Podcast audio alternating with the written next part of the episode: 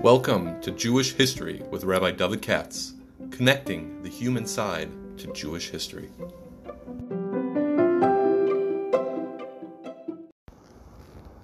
For sponsorship opportunities or to support this podcast, please visit our donate page at www.support.rabbidavidkatz.com. Hi, it's Sunday afternoon. I've been working all day. Speech I have to give somewhere. Lecture. I'm frankly bugged out. So I'm going to try to do some um, relief by doing the first podcast for this week. Knocking that off. Giving me a little bit respite. Um, today's podcast is being sponsored anonymously in honor of the sponsors, dear friends, which is Shimon and Chevy Marciano. And I'll probably give it away, but I respect everyone's uh, uh, desire for anonymity. Roosevelt used to say that the perfect aide has to have a passion for anonymity. Uh, and once again, we thank all of our sponsors. And I'll tell you something interesting. I hope. I was thinking who to talk about today, and I looked through the names that were sent to me online, these kinds of things. You know, they have these, whose yard site it is. I don't know, nothing clicked. Nothing clicked.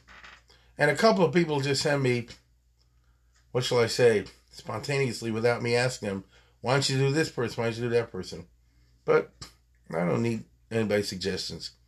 Anyway, it was just for the heck of it. I opened, I would say for three volumes, Malik Sayesh. I think it's from the father of the Debertiner, I believe. And he has all these yard sites and so forth, usually obscure figures uh, that were well known in Hungary or Galicia places like that. Most people never heard of them. And that's what I picked up today. So I'll talk about somebody most of you probably never heard of.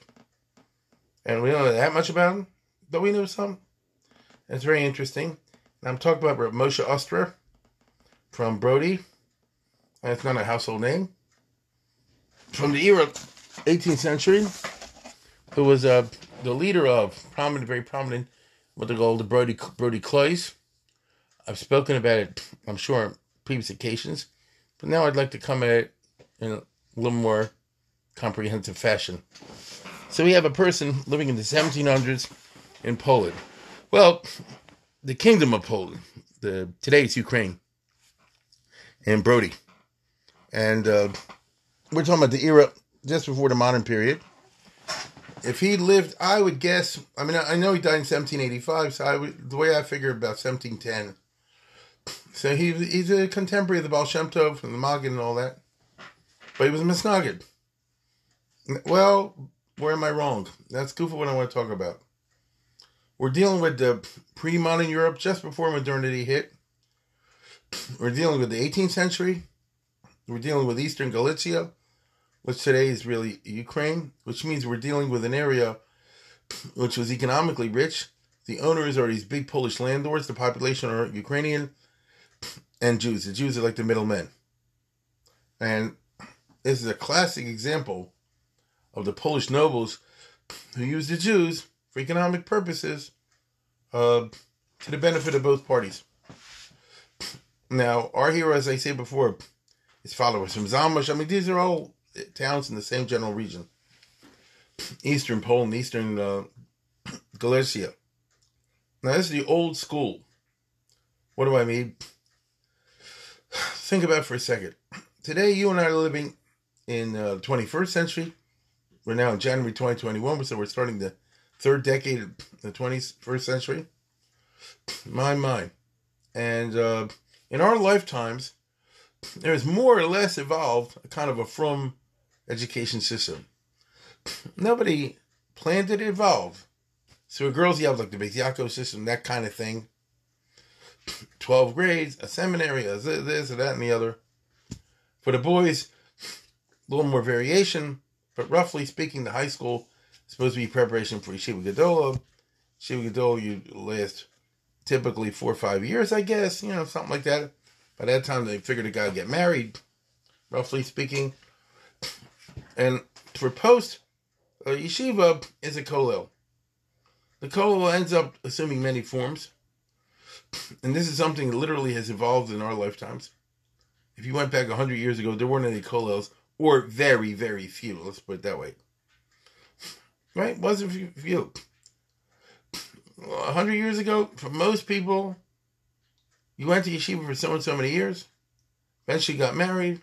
After a little while, you either try to find a job in, in the in the Jewish world, you're learning or rabbi or something like that, or you went out and did something else. What else could you do? Nobody was, at that time. There's no welfare state. There's no unemployment. There's no social security.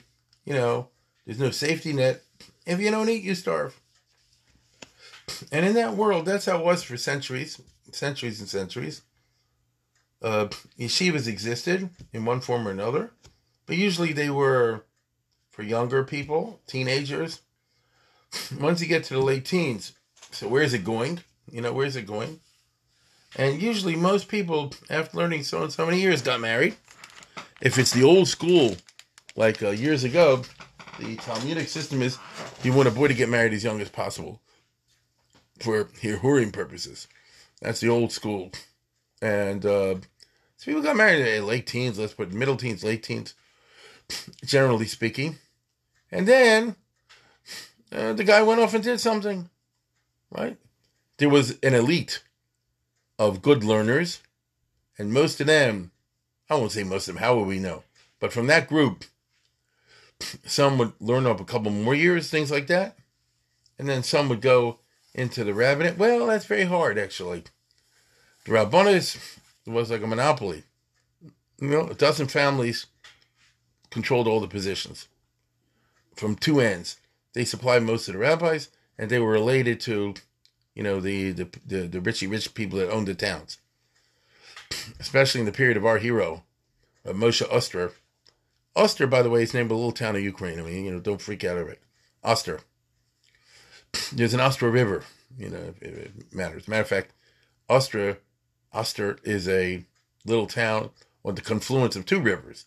And when you're talking about Eastern Europe with the bad roads, wherever you had rivers, especially two rivers come together, like in Pittsburgh, you know, comes the center of commerce. And the center of commerce, that's where Jews go. So our hero grew up in that environment. Poland was uh, a funny place for Jews. It could be good, it could be bad. If you had money, it was good. If you were connected to people that had money, it was good. If you didn't, it wasn't so good. Brody, I'm sure I've said this before, was like the classic town where this is reflected. It was a boom town based on Jewish commercial enterprise, based on the fact that the guy who owned the whole Medina, including the city, was Prince Poniatowski, and um, he was a big ro- uh, Polish nobleman with a giant palace and all that stuff. He really was. There's a very famous story. I'm sure I've said it before. That the town burned down in, 18, in 1744, and everybody was wiped out economically. And mainly, you're talking about Jewish businessmen. But the prince called the businessmen into his palace, and he opened the safe and gave each guy what you and I would today would call hundred thousand dollars. Uh, and hundred thousand dollars by the standards of fifty years ago, when it was money, and uh, armed with this cash, uh, these merchants went and they uh, traveled to Germany, not too far away, went to the great fairs that existed once upon a time, and because they had cash, they bought up a belt of merchandise and shipped it back to Brody, and started the commerce going, as we would say today. They spark plugged the economy next thing you know, it's like Donald Trump. You know, the, the economy went up, the unemployment went down, uh, construction boom took place as houses were rebuilt, and wharves and warehouses and all that kind of stuff. And within a couple years, the town was twice what it had been before, and Prince Poniatowski was skimming off the top the taxes twice what he had before. All of it, which means that he was not a lover of Jews, but he was an intelligent guy as they write in the books, he was an intelligent, intelligent steward of his own economic interests. Why not? And Jews benefited from that. Now, in the 16 and 1700s, in the pre-modern times, 15, 16, 1700s, uh, what do you call it? The, listen closely, the rich were still from. It was the old school. And therefore, if you're rich and you're from, like a, being a successful merchant, how do you show off your wealth? Well, you got a big house, that's always, you know. You have a big car or whatever the equivalent was back then in economy. You have big chasana, no question about it. They're crazy uh, chasanas. Okay, why not? You got the money. Things like that. You would have a special seat in the show. You get to boss everybody around in your uh, show in your kahila. If you're a rich guy, you're going to have a big macher on the community board because they had the autonomous courts of communities. All that is true. But one of the ways that you would express your uh, standing, your wealth, and your piety was to sponsor uh, Torah learning. Well, what kind of Torah learning? I don't know. They didn't want to give money usually to like yeshivas. but sometimes they would give money for their own private kollel. When I say private kollel, what I mean is, let's say my name is Schwartz. It'd be called the Schwartz kollel. Schwartz is the boss. I'll write up the uh, the Constitution, uh, what it takes to be admitted. Uh, you know, uh, members of my family get first pick, and they would set up these super kollels, which was called a klois. Klois was originally like a church building, but in my opinion, the scholars don't agree with me. But in my opinion, probably copied of uh, from the uh, Catholic monasteries because I think Jews always looked, I mean, in Rashi's time, at the Catholic monasteries with a combination of plus and minus, positive and negative. On the one hand, they thought, what's with the celibacy Mishigas? On the other hand, the idea of a person sitting and devoting themselves to the study and the service of God is is one that does appeal to a certain facet of the Jewish imagination. Judaism and Jewish culture, Torah culture, like every culture, grows up within the context of competing dynamics, right? We all live our lives within the context of competing dynamics. There's what you like to do on your own, there's what you have to do with a family, what you do with a parent, member of a show. Maybe a person would like to sit and learn all day long, but he's got social responsibilities, you know, all that sort of thing. And little by little, there emerged over the years something that sort of approximated a, a, a monastery and that would be what you and I today would call a kollel with a capital K, or klois is the right word. And these evolved by the 1500s, and then there was always like 20 or 30 popped up all over Eastern Europe, Eastern and Central Europe. And what happened would be some rich guy, and very often a rich lady, would, in their will, or maybe when they're alive, set aside a sum of money, a Karen kayemis, an endowment fund, the uh, which will be uh, invested appropriately, and the dividends, you know, the the profit it makes will go to support this educational institution, just like they're going to. And this institution, I mean, how much money was available? Usually, what we do, we do, we would say like this: you can have ten tops, twenty tops, twenty people learning there for about six or eight years under very demanding conditions and then they're out. So I, the testator, I, the the the the, the big giver, the gvir, let's say for example, uh, let's say for example, thousand dollars a year was uh was a, a yeshiva salary or something like that. So he'll give two thousand dollars a year for ten people or five or eight people. So that's eighty thousand a year. Uh, no, it's a sixteen thousand a year. Okay, decent money. Uh, again, that's more than they make elsewhere. In return, I want value for my money. So what I want is I want somebody to pick out ten people that was supporting learning who will be Gedolim one day or something like that. I don't want some Stami Gusses over here, you know, schmatzing away all day long, learning half the time, shooting the bull half the time, coffee break, all that kind of stuff. They don't want that. It's a bit. It's a capitalism. I want value for money. And so the idea is like this I want to locate 10 or 15 names of guys that can learn well. And then they will commit in return for getting a good salary, a good salary, to not seeing their family all week, because the schedule was going to be Sunday morning to Friday afternoon, 24 hours a day. You Hear what I said? Sunday morning until Friday afternoon, 20, 24 hours a day. Uh, you're signing up for this, so it's like a six year program, maybe a seven year program, and you're going to finish Shas and Shulchan Aruch and I don't know what. You know, be in.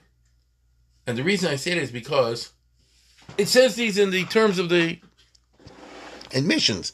You know, you had to sign on to commit to this. You know, you're giving me a good salary. I can share the salary with my wife and family. So they'll be well cared for, which is not so common in Eastern Europe.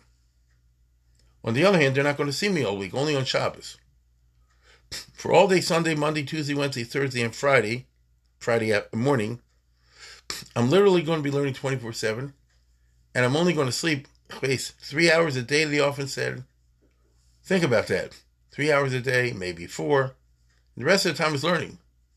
There's even some places where they say like this, well, if you if you if you do 24 hours without learning, the next day you can sleep like six hours. You know what I mean? You could do a trick like that.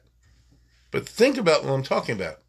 Persons now they're young. These are all for young people a person who's 20 years old is now married, and has a family of a little bit or whatever, and um, considers himself lucky to be in this kind of environment because it's only for a few.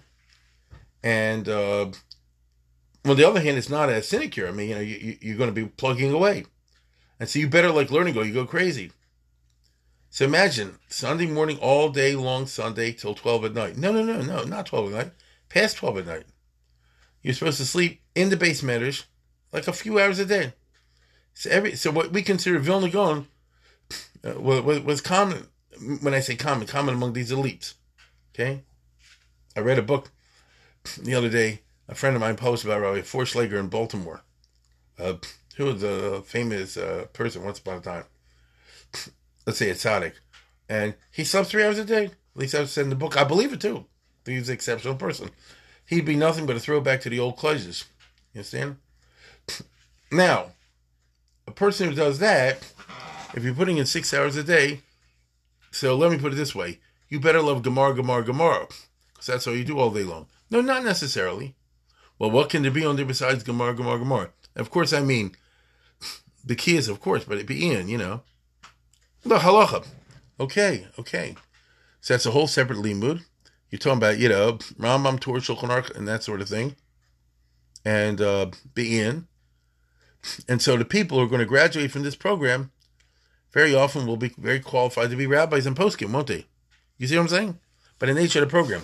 I repeat, you're learning almost without a stop from Sunday to Friday. You know, you have three hours at night, you fall asleep. So let's say you sleep, for example, I don't know, from 12 to 3 or from 1 to 4 something along those lines, right? Obviously, you have to take a minute to eat, but they, I'm sure they ate in beis medrash. You know, somebody brought them sandwiches. I don't mean to be funny. I'm serious. You know, probably brought them some uh, uh, food here for breakfast, lunch, and supper. A little bit here, a little bit there, a little bit there. But you don't go to a restaurant. you know what I mean? And while away the time, you are eating in the beis medrash. You're sleeping in the beis medrash, right? Uh, now, therefore, these cloisters became headquarters of heavy learning, and as they say, run on capitalist system. And what's equally interesting today, from today's perspective, is there's a time limit and then you're out. We live, I did a, a talk last night in my lecture series about Roshach and the emergence of the Litvish world in Israel in the late 20th century. Because nowadays you have something called the State of Israel, which uh, for political reasons, co- co- what do you call it? coalition politics is willing to support people learning for life. So we have large numbers of people uh, who just sit and learn ever, forever. That's it. 10 years, 20 years, 30 years, 40 years, and so forth. And so do their kids, and so do their kids' kids. And um, there's no end because why should you? Limud Torah is the best thing. And if you, if you can do it, you go ahead. That's because you have millions and millions of dollars coming from the Israeli government. We're talking about the 18th century, the 17th century, the 16th century. There's no endless amount of money. It's a very finite amount of money. Now, mind you, two thousand dollars or whatever it was by the standards of that time was good money. It was. The, the Cloys was famous for paying relatively well. It's like somebody I know told me, even a Kollel somewhere in California paid 100K a year. Can you imagine that? Maybe it was at Palo Alto or something like that. $100,000 a year learning? Whoa. it's not what it was when I was young. But anyway, whatever the case is, you had a good salary, but you had to deliver. Now, from this system emerged a whole galaxy of Gedolim. Not surprising. When I say Gedolim, names you've heard of and names you haven't heard of. Names you've heard of would be people who, um, you know, were able to secure jobs as members of famous community, our basins of famous communities. I've spoken about many of them in my podcast, uh, 15, 16, 1700s. And the ones you never heard of would be not the Al but a Dayan on the basin, very important position. Rosh Bezin, Magid, uh, which was a very prestigious position once upon a time. Our hero was a Magid, the Moshe Oster. Now, I want to be very clear about this. We're talking about somebody who grew up in Brody. He must have been married to the right person. Uh, because in Europe, just like here nowadays, she was run very much on nepotism, right? I'm shocked to hear that. Very much on the nepotism. And uh, if you had the right connections, you know, like they say in Israel, if you know the right people, you don't need protection, you know. So uh, our hero came, Ramosha Ben Hillel Mizamosh. His father was from uh, from over there. He, as far as I can tell, he spent his whole life in the uh, Cloys, which therefore means that. Uh, listen close to what I'm about to tell you. Which means he had independently wealthy, somehow or other, either himself or his wife's family. And so, aside from the five, six years that he was given as a member of the, you know, being paid, if you had your own independent funds, you could also continue to learn over there afterwards. Not to kick you out. And there were a couple of people there in Brody in the 18th century who stayed there as lifers, and they helped. So think about what I'm saying. Somebody's already a Talmud Chacham. He's like, I'm a Talmud Chacham. If you can qualify for that cut, you're a big Talmud Chacham. You're already put in your six or eight years of learning 24 hours a day. I said it wrong. 20, 21 hours a day. right? 21 hours a day. My goodness. And then you do it beyond the six years, for 12 years, for 20 years, for 30 years. You, you know something when it's all over, right?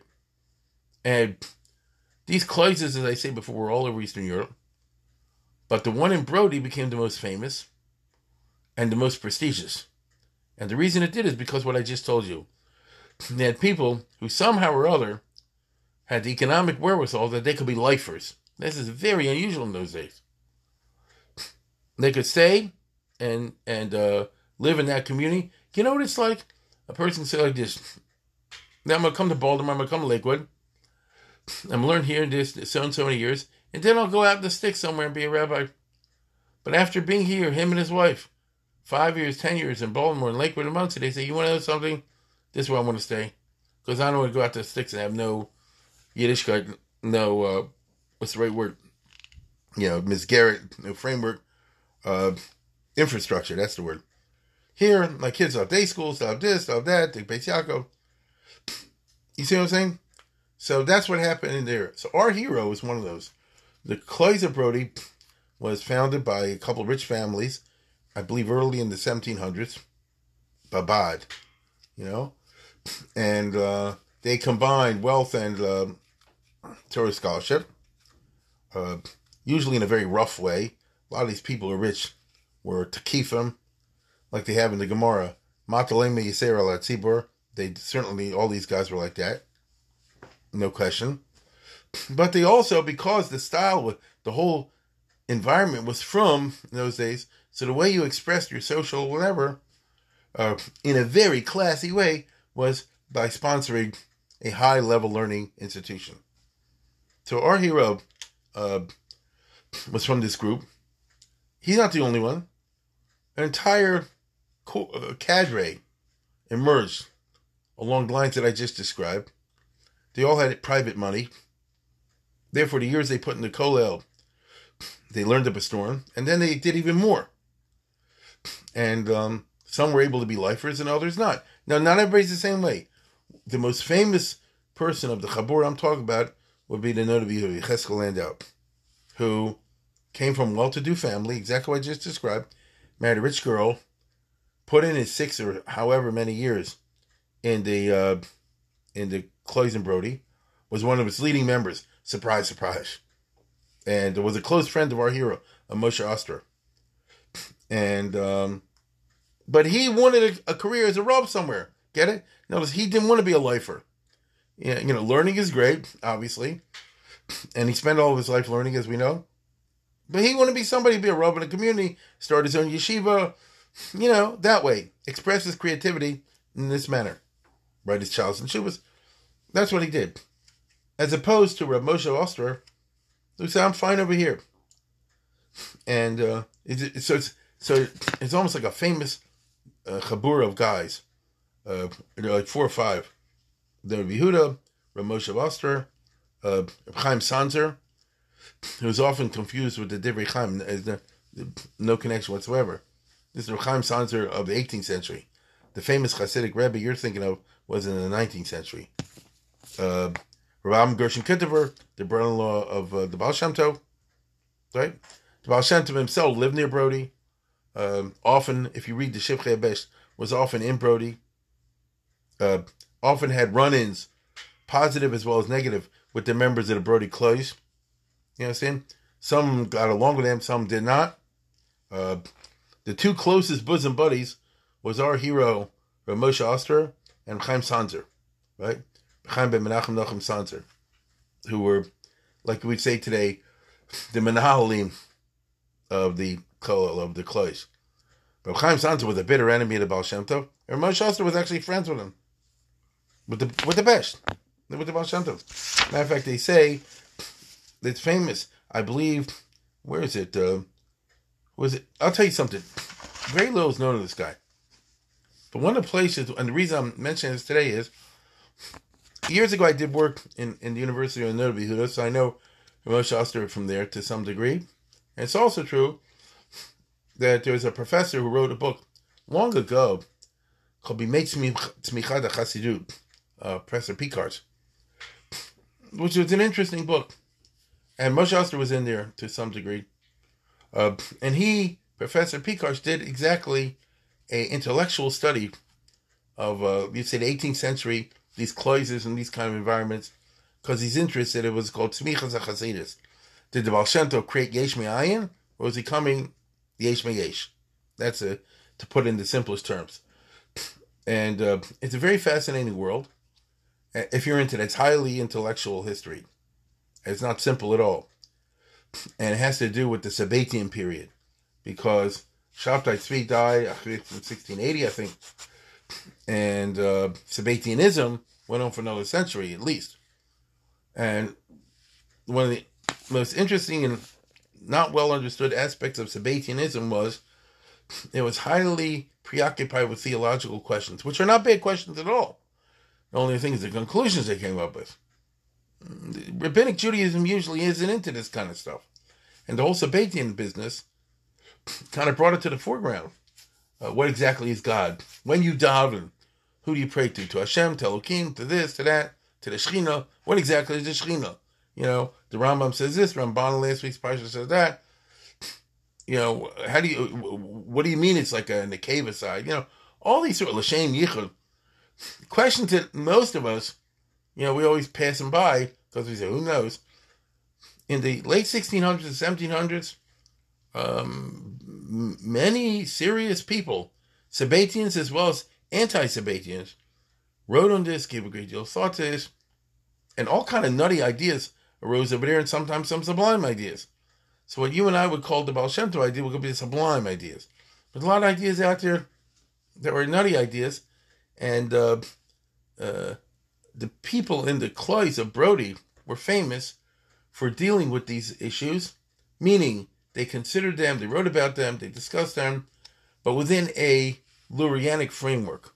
Because, as I said before, among the scholars that spent their lives there or many years were those who were just Gemara, Gemara, Gemara, and, and Shulchan Aruch, Shulchan Aruch, Shulchan Aruch, which is pretty impressive.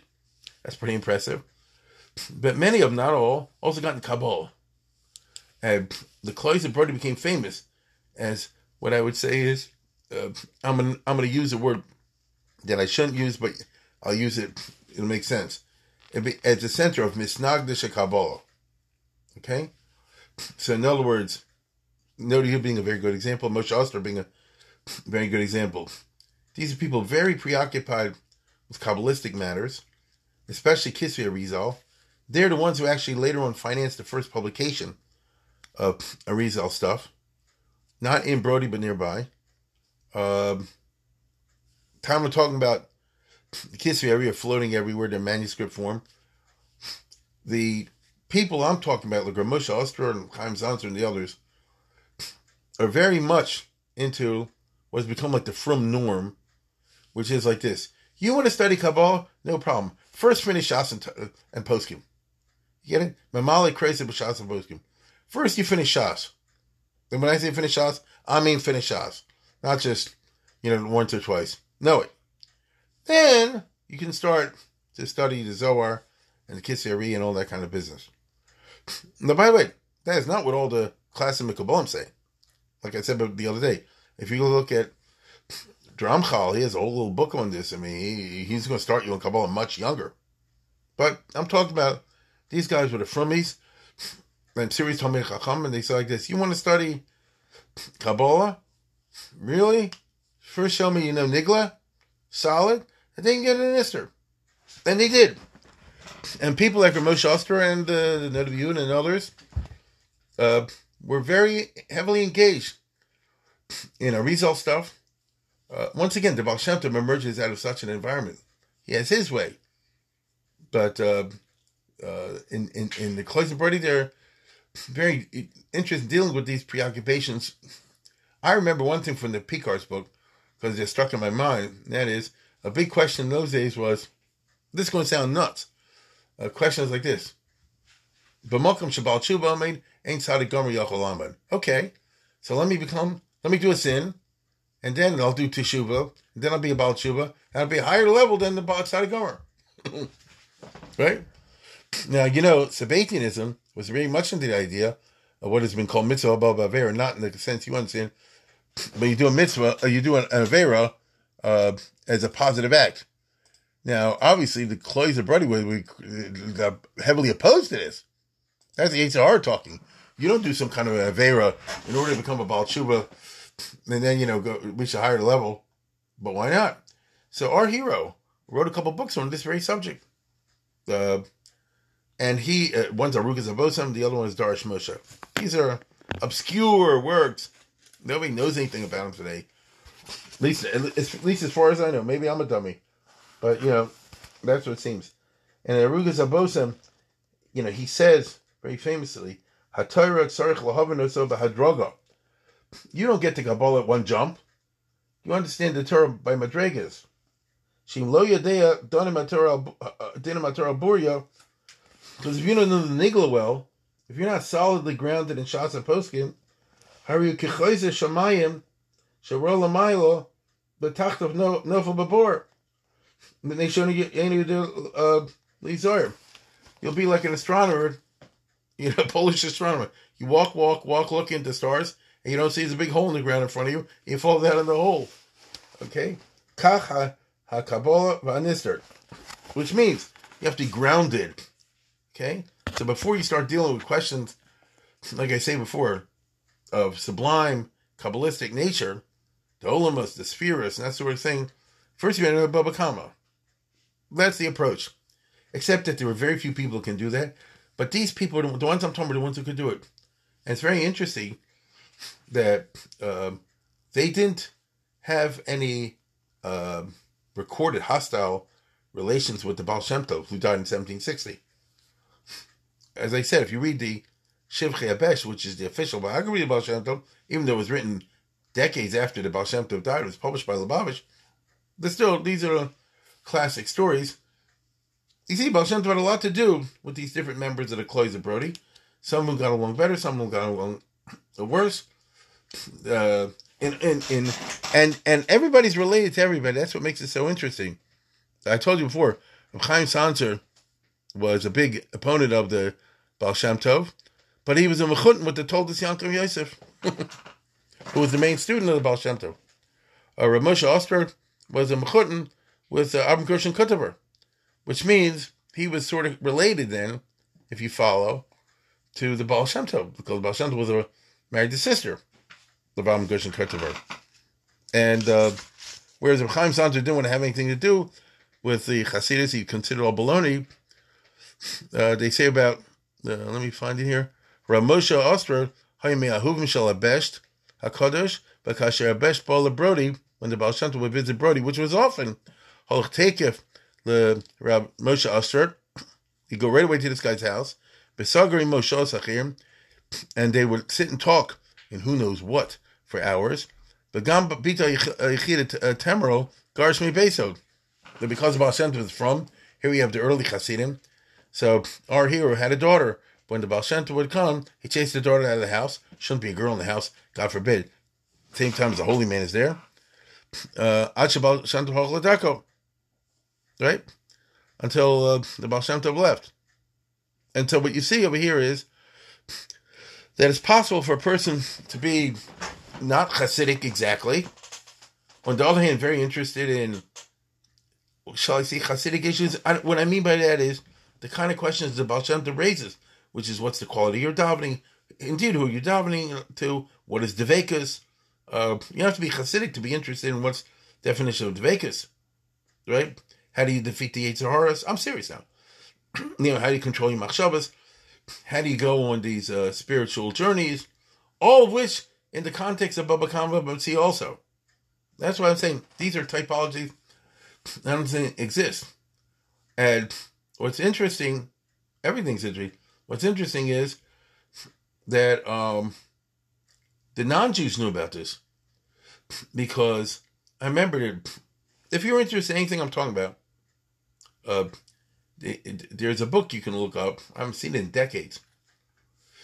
After the Holocaust, the Mossad Rav Kook, back like in the 50s, when it was a more mm, mainstream as opposed to right wing kind of publishing house. You know, maybe that's not the right way to put it. So one of the things they did was they published a series of community studies, communities that have been wiped out by Hitler. It was called Arim Ve'imahos Israel, Mother Cities in Israel. And uh, I used to see when they had the Baltimore Hebrew College, they had library yesterday. It doesn't exist anymore anywhere. But they had these uh, volumes from the Mossad Rav Kook. They've never been republished as far as I know. You know, one was on uh, Hamburg, and one was on Prague, and, you know, Vilna, you know, that kind of thing. Nothing wrong. It's very good. And one was on Brody. There was a guy, Dr. Nathan Gelber. I don't think he was from and a big Zionist. And he had a PhD in history from I don't know where, from Vienna, I think. And he did a very fine book on Brody. It's externalist, but that's where you always have to start with externalist descriptions. And uh, he was obviously fascinated with the city he came from. And he wrote other articles and things uh, in various journals on these kinds of subjects. And he's got all stuff on the Brody Clois. And he said from the Austrian documents that in, in Poland it was it was called the Jewish University. Uh, the Austrian government called it the Polish Sorbonne. Sorbonne is the highest university in Paris. So in other words, even the goyishe bureaucrats recognized that in this town of Brody, which was to be fair the largest community Jewish in the Kingdom of Poland, seven thousand people, which is not that much, but by the standards of that time, just to give you an idea, that was considered huge. Uh, and they knew, they didn't know what the Jews are learning, but they knew whatever it is is high level. I think it's very interesting, right? And so our hero was able to spend his life doing just this. Uh, however, whereas his buddy, sort of two two of them became the Menalim and ran the place. Uh, one was with Chaim Sanzer, and the other was with Moshe Oster. Whereas with Chaim Sanzer, was just, you know, uh, devoting himself to the, the Kolel, to the Klois and nothing but, our hero um, became an official, he became the Maggid of Brody. It was very interesting because the Maggid, especially in 18th century, if you weren't the poor type, and the guy we're talking about cannot be poor. I mean, I, I didn't see his bank account, but the, the kind of biography I'm describing, the guy could not be poor. Uh, a Maggid means, you, first of all, you have to be a good speaker, but second of all, you have to have knowledge of a certain type of literature. And that's the literature of uh, Agadata, and more than that. If it's the 18th century and it's for a Chashava community where everybody's learned, or many people in the community are learned, so the regular Agadata ain't going to be enough. And you have to become masters of the what I would call the sermonic literature out there, which I've discussed from time to time. And we know that he very much uh, was into the Alshich, for example, and um, similar types of works, probably to Maharal, I assume, in which you're taking uh, ideas and thought systems, uh, Toradic, and you know weaving them in as part of your uh, uh, sophisticated presentation of the material. His Darash Moshe on the Tehillim is basically not a commentary on Tehillim. It's using the Psukim of Tehillim for him to get his points across.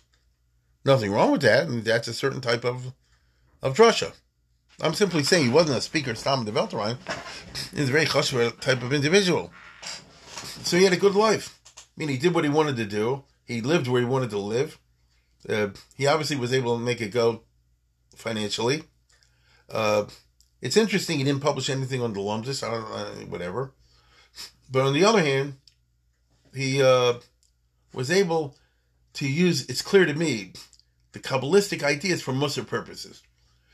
And I think when you're from that type, that's what you view the Kabbalah utility to be. It's a kind of Musar instrument. You get it? Sort of like what you read with Chaim Vital in the Shar Kedusha. You know, you're taking the Kabbalistic ideas, but you're using them to motivate the people to be more medoctic in their mitzvahs and so forth, as opposed to, you know, spending hours uh, trying to figure out what exactly is a tzimtzum which other scholars were into, you know. And so the result is we have the presentation of a kind of Jewish culture of a high degree, high culture, that existed once upon a time, and which uh, represented a uh, community of wealth and uh, sophistication, entirely expressed within Torah terms. Right? I'm not sure where you see that too often. Mm, when I say that, I mean we have plenty from people around today, but most people aren't interested in the sophisticated ideas so much. You know, they're just interested, like you know, if you present things rhetorically, especially from, you know, sign these kind of intellectual speculations like you would see over there in those days. Maybe I'm wrong, but that's that's what I'm familiar with anyway. And uh, there's a kind, therefore, of a Jewish aristoc- aristocracy of once upon a time, an aristocracy of the mind, of the mind. Now, here's the thing. He died in 1780s.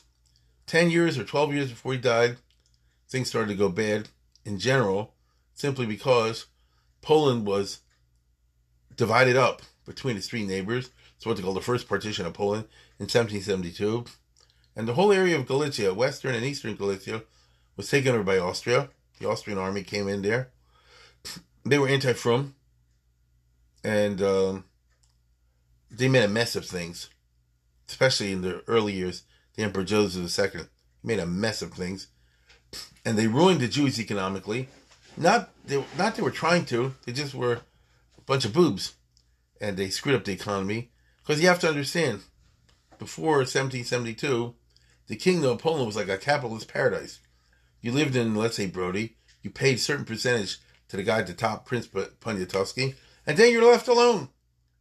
You know what I'm saying? Suppose I make half a million a year. Uh, let's say you pay Poniatowski, I don't know. Let's just say for argument's sake you pay him 100 grand a year, which is pretty good. To 400 is yours. You get it like there are no more taxes. 400 is yours. Uh, you know, in that kind of situation, I'm, I'm, uh, what's the right word? I'm encouraged to, you know, diversify and try to expand my economic enterprises. When the Austrians came in, they had 100 taxes and they tried to micromanage everything, and they didn't know what they're doing, and they divided the uh, province up into different districts and screwed things up again. Administratively, I don't want to give you all the boring details. Suffice it to say, most of the Jews were economically ruined. And this began a period, the next hundred years, hundred and some years, where Galicia went more and more into poverty, and you had terrible starvation among the Jewish population. I repeat, starvation. Not the rich at the top, but the poor at the bottom, which were the majority. And this pretty much, to be perfectly honest, this lasted until the First World War, maybe even until Second World War. Galicia, Eastern Galicia was a bummer from the economic perspective. Now, from the firm perspective, you know, it was a Hasidic period and all that, but from the economic perspective, many children starved, and uh, you know, actually even went after the lives of prostitution. Things like that. There was a big shame. He, our hero, was from mainly mainly the period before that, when actually the Jewish community in Poland was, uh, I'll use the word rich. You know, I'm using relative terms. Was quite well off. It's very famous. Noda Yehuda himself, the king rabbi in Prague, so he moved west from Poland into Central Europe, into Bohemia. So you'd think the farther west you go, the better the economy. That's how it is today. There's a famous speech when he came to Prague. He said, Wow, I, am not used to this kind of poverty. Back where I come from in Poland, people generally make a nice living. You see? Uh, so you find in situations where uh, if you have a micromanaging type of government, if they don't don't know what they're doing, and they usually don't, they're the ones that cause all the poverty. It's just interesting. Now, I didn't see this in the writings of our hero, but I haven't seen them all. And second of all, probably would be dangerous for him to mention. And uh, but it is interesting that in the 1780s, when this uh, economy goes south, so to speak, you find the uh, production and publication of a lot of, of Kabbalistic works. I'm not 100% sure what the connection is. It could be just a coincidence. But leave Yomerly, there is some economic connection with the two. Uh, now, as I said before, he died in 1785. Uh, I'm sure this, I don't know anything about his kids. They lived in that area. Within it, he died at the right time. With another 15 years, 20 years, I don't think there's any more Klois. Why not? Why not? The answer is the rich became unfrom, became more westernized. When the rich become like that, they no longer consider a kollel something by which you get social credit and you spend money on. They rather give money to an opera house, a hospital, or something like that and get the credit that way. You understand? And there's all of a sudden they're looking for credit in the goyishe world. And uh, that is a broad trend that swept all of Europe. And uh, the divorce, therefore, between the rich on the one hand and the learners on the other hand was this big tragedy. And it led to uh, the idea, which didn't exist before, of somebody's just a yeshiva bach or kollel guy, just like a loser. You clearly see what I'm describing today. That was not the way it was seen once upon a time. If somebody was in a cloise, he was among the elite, the the the the, the, the happy few. Um, you know, things changed, and by the time you get to the 19th century, whatever used to be a cloise became like a synagogue or a Hasidic shtibel. A lot of times you see the Hasidim called it a cloise. They're not referring to what I'm talking about. You know what I'm saying? They're not referring to what I'm talking about. I'm talking about something that lasted basically the 1500s, 1600s, 1700s, and it didn't. The Klois has made a comeback in our time in a different context, what we call the kollel, which has its own forms and uh, its own institutional kind of structure. But the general idea that you find today, which is you have a kollel of relatively limited number of guys, usually uh, being sponsored by Keren Kayemis or something like that, or the Rosh Kollel. I mean, this this is this is the modern successor to the Klois of yesteryear. We don't have claims on somebody, certainly not in Baltimore. You have to learn 21 hours a day from Sunday morning to Friday afternoon. You understand? You don't, you do not see your family for five years or for eight years. That you don't see, at least as far as I know. Noda Yehuda, as I said, there was a buddy of our hero uh, became, of course, a rabbi in Prague and gave a famous speech, often quoted of his wife's husband when those when Mrs. Noda Yehuda died, Lieb, I think her name was. Uh, he gave a famous uh, hesped because he was a very good speaker, and he, uh, you know, mourned his wife and all that kind of thing. And he said, you know, she really put up a lot because when I was in Kolob, we never saw each other all week until Shabbos, and she was willing to do it. You understand? And he recognized a shishchayil, as it were. I was in 2019 in Prague with one of my groups. This was kind of cool. I brought that speech with me and I repeated. I delivered it, if you could say that, in the exact spot in Prague. I forget the shul's name where the Noda Yehuda uh, gave it. But some people will love this. And our hero spent their whole life like that. Right? Now, I'm sure once he was out, I was just running the place. Maybe he didn't have to be 21 7 or 21 5, you know, 21 hours a day, five days a week. But still, that is some life. Uh, I've been told in Israel uh, that there are some places like that. I have a nephew who's like a shtickle Rashiva in Beishemesh or Ramat Beishemesh. He said they had a couple of guys he knows that, like they, let's say, for example, they live in Yerushalayim, but in order for money to support the family, they'll come and spend days and days. I don't know, maybe in Ramat Beishemesh, wherever the kollel is, and like in the old days, come back for weekends. So maybe some of this is still left.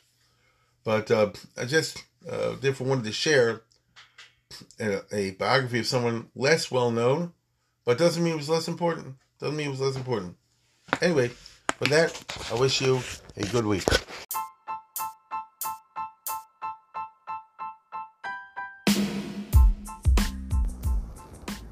For sponsorship opportunities or to support this podcast, please visit our donate page at www.support.rabbidavidkatz.com.